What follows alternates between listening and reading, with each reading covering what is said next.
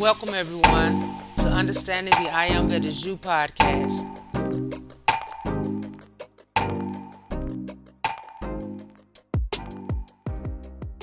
Yay! Hey everybody, it's your girl Wynn Ruffin, and I pray all is well with everyone, and your hearts and minds are full of love, joy, and compassion for all God's children and all God's creation. But if there be within anyone or anywhere in the world where that is not the case, then let us work on it. Starting first with ourselves and raising our own vibration by beginning to sincerely love and honor our own mighty I Am presence, the Spirit of God within us, and by learning to listen to and by trusting in the divine wisdom and guidance of our higher mental body. For since all mankind is connected to the one Spirit of the great I Am, when we learn to love and accept ourselves as part of that one Spirit, we begin to view our human experience differently from a higher perspective. It then becomes effortless to feel love, joy, and compassion, not only for ourselves, but for all life everywhere. Amen.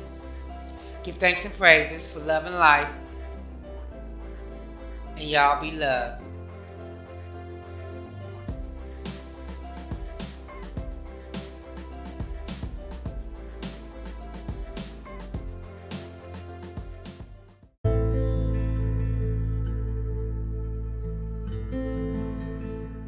Knowing that the I am presence which you have set or are setting in motion is the same in every other individual on earth as it is in you, and as it is in the universe, then you know that whatever your conscious application implies, it is acting everywhere, just the same as within the present application that you make. The student should always remember it is only by conscious effort that he can keep his mind at peace so this inner power may flow through unhampered to the accomplishment of his desire. As a child in school, you were given certain problems to solve, for instance, we will say, in mathematics. At the same time, you were given the means by which to accomplish it. If you did not make your application as directed, you of course would not receive your correct answer. Consequently, you kept at it, kept trying and trying until your answer was proved. If you did not understand how to go about it, you went back to your teacher for instruction and found what was required. So it is in the instruction which is now given you. This application never has and never can fail in the accomplishment of anything to which your attention is directed, if you will but continue to apply it with determination and stick to it until results are in your hands or presence. Now, here, let me call your attention to a most powerful explanation which Jesus the Christ gave you in his own words, that in all teaching he received through the various avenues, and I assure you, some of them were very great, it was only his instruction, conscientiously applied, that finally brought to him, or revealed to him from within, the many amazing, magical statements, one of which was, I am the resurrection and the life. It was this statement which he used that enabled him to give the example to humanity which will last throughout the centuries. Whatever demand you make of the universal, all knowing presence wherein you use the words I am, it must bring the same definite, certain results that his statements brought him when he declared, I am the resurrection and the life. Try earnestly to feel the mighty importance of this. Here, let me caution and assure you with great emphasis that no matter who or what you are, what place you may be in from the growth standpoint, when you make application with the words I am, you positively cannot fail to accomplish that to which you apply them, if you will hold fast with unwavering determination. Always first give your great love and adoration to your own I am presence, the Master Self, then to those who may be able to assist you. Many of you are making wonderful strides. Go forth with certainty in your hearts, always being aware I am the conquering, victorious presence in any achievement I desire, that I am now the full dominion of every application that I make, that I am the presence always within at every demand, supplying and fulfilling it. There is no mental state that shuts the door against the very thing you are striving for, like a feeling of distress about it. On the other hand, the proper attitude is to joyously take that stand that, I am the presence which enables me to see or hear with the inner sight and hearing, and at no time to let oneself become disturbed because another is using a faculty different from one's own, but rather rejoice in it. At all times, turn to your own I am presence and demand to know and see clearly the plan that you should follow. It takes enormous strength to stand your ground. There is nothing can give you permanent success in the outer activity except the conscious use of the I am presence. Stand adamant against the thing that would sway you off. Take the stand often, I know what I am doing, and I am doing it. You may sometimes have to say very strong things in order to shut off interference, but do not be susceptible to it. Decide what you want to do and then say, I am the presence doing it. The use of the I am prevents the development of anything out of balance. I am is the all balance, because it is the power and governing intelligence of all perfection. Its very activity compels the balance. The I am command is the activity of the thing that is already there, impelling it into the outer activity. Beloved Saint Germain.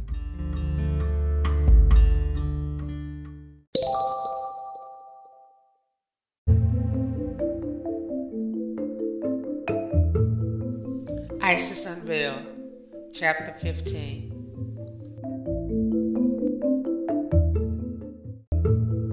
According to local tradition, the tomb of Genghis Khan still exists near Lake Tabasun Nor. Within lies the Mongolian Alexander, as though asleep. After three more centuries, he will awake and lead his people to new victories and another harvest of glory. Though this prophetic tradition be received with ever so many grains of salt, we can affirm as a fact that the tomb itself is no fiction, nor has its amazing richness been exaggerated. The district of the Gobi Wilderness, and in fact, the whole area of independent Tartary and Tibet, is jealously guarded against foreign intrusion. Those who are permitted to traverse it are under the particular care and pilotage of certain agents of the chief authority, and are in duty, bound to convey no intelligence respecting places and persons to the outside world. But for this restriction, even we might contribute to these pages accounts of exploration, adventure, and discovery that would be read with interest. The time will come, sooner or later, when the dreadful sand of the desert will yield its long buried secrets, and then there will indeed be unlooked for mortifications for our modern vanity. The people of Pashai, says Marco Polo, the daring traveler of the 13th century, are great adepts in sorceries and the diabolic arts. And his learned editor adds this Pashai, or Udayana, was the native country of Padmasambhava, one of the chief apostles of Lamaism, i.e., of Tibetan Buddhism, and a great master of enchantments. The doctrines of Sakya, as they prevailed in Udayana in old times, were probably strongly tinged with Shivitic magic, and the Tibetans still regard the locality as the classic ground of sorcery and witchcraft. The old times are just like the modern times, nothing has changed as to magical practices, except that they have become still more esoteric and arcane, and that the caution of the adepts increases in proportion to the traveler's curiosity. Hiouen-Thsang says of the inhabitants, the men are found of study but pursue it with no ardor. The science of magical formulae has become a regular professional business with them. We will not contradict the venerable Chinese pilgrim on this point and are willing to admit that in the 7th century some people made a professional business of magic, so, also, do some people now, but certainly not the true adepts. It is not Hiouen-Thsang, the pious, courageous man, who risked his life a hundred times to have the bliss of perceiving Buddha's shadow in the cave of Peshawar, who would have accused the holy lamas and monkish thaumaturgists of making a professional business of showing it to travelers. The injunction of Gotama, contained in his answer to King Prasenajit, his protector, who called on him to perform miracles, must have been ever present to the mind of Hiouen-Thsang. Great King, said Gotama, I do not teach the law to my pupils, telling them go, ye saints, and before the eyes of the Brahmins and householders perform, by means of your supernatural powers, miracles greater than any man can perform. I tell them, when I teach them the law, live, ye saints, hiding your good works, and showing your sins. H. P. Blavatsky.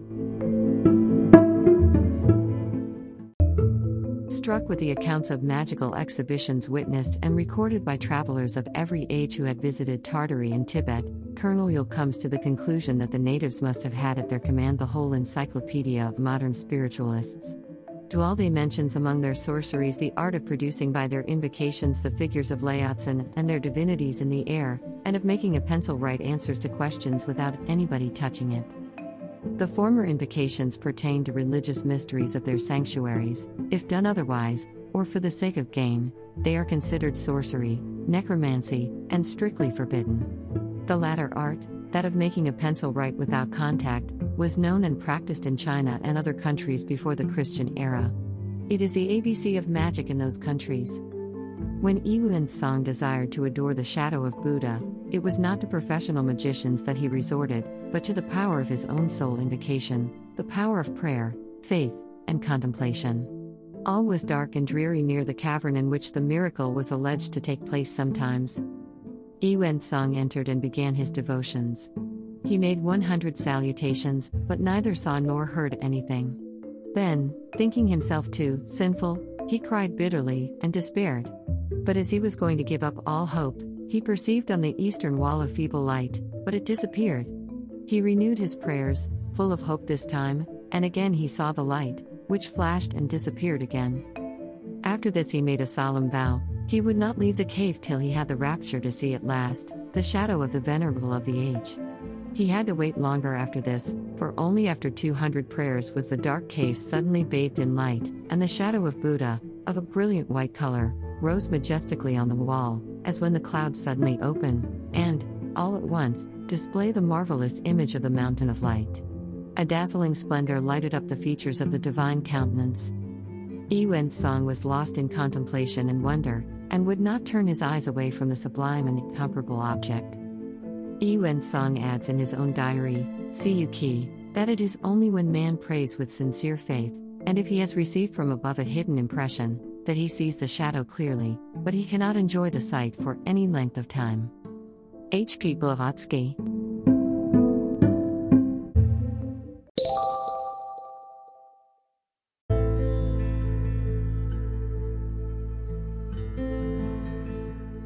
The I Am Discourses, Volume 15.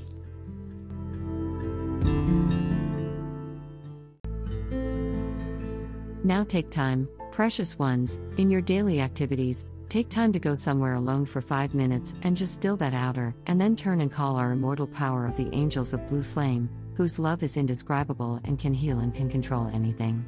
They have never been human, the majority of them at least. They are special beings created to intensify that love in the blue flame and focus it, to give its boundless blessings wherever they are loved and drawn into outer action by conscious command. They live to do the will of love. Therefore, you who call them forth into outer action by the immortal power of my love and authority, you are very welcome, very welcome to their special activities tonight.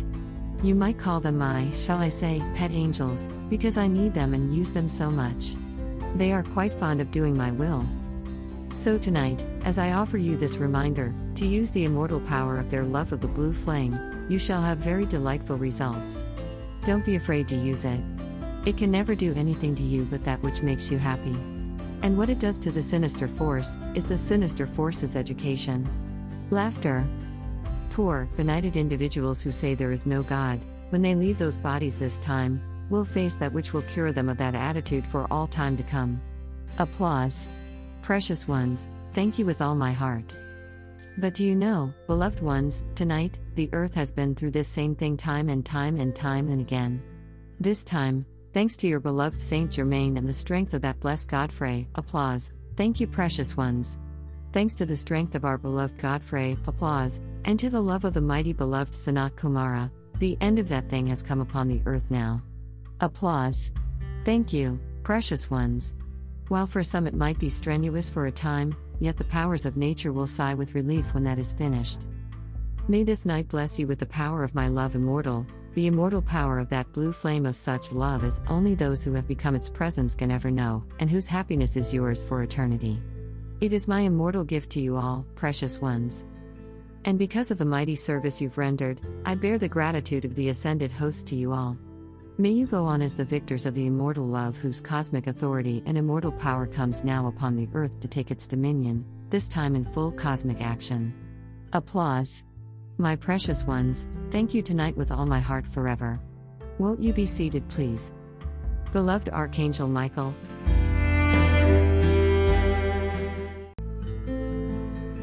Now I must not keep you longer. Thank you for your gift. Thank you for your strength your courage, and your willingness to send forth this power. We shall qualify it with everything that the cosmic law will permit, and may its immortal expanding action become visible to all mankind and illumine them in ways they will never forget. With that which is approaching in the release of the cosmic light, may wave after wave of its presence flow in, through and around you, and out over your nation, and then out over the world. May those waves of cosmic light come fast enough to offset and prevent that which otherwise would again take its toll. We are hoping for certain assistance from the cosmic law, and when it is gained, we shall not move, or lose one action in one instant's time, in bringing into outer action that which takes the sinister force where it is to be forever consumed. Applause. Thank you, precious ones. And tomorrow, if you would, give a decree for the mighty I am presence to come through all life on the earth and crash all desire to oppose God, the mighty I am presence, and the perfection of life's divine plan. It will help, quickly, to bring many into this activity, and to weed out from the sinister force those whom it has held under its hypnotic control. Won't you be seated, please? Now, in the mantle of my immortal love and the armor of its immortal power, may I clothe you tonight. May the great blazing presence from the great central sun reveal its shining face to you, and on the ray of love from its heart, may you feel the conscious command, any moment that you stop and give it your attention, may you feel its response and the limitless supply of our energy, and all else, flow to you by the love of the angels of blue flame. May my heart prove to you my gratitude through the action of this which I offer you tonight. Thank you. May you accept it, and may it bring you immortal joy, immortal independence of every limitation, immortal freedom. May that love abide with you in eternal command. Thank you. Beloved Archangel Michael,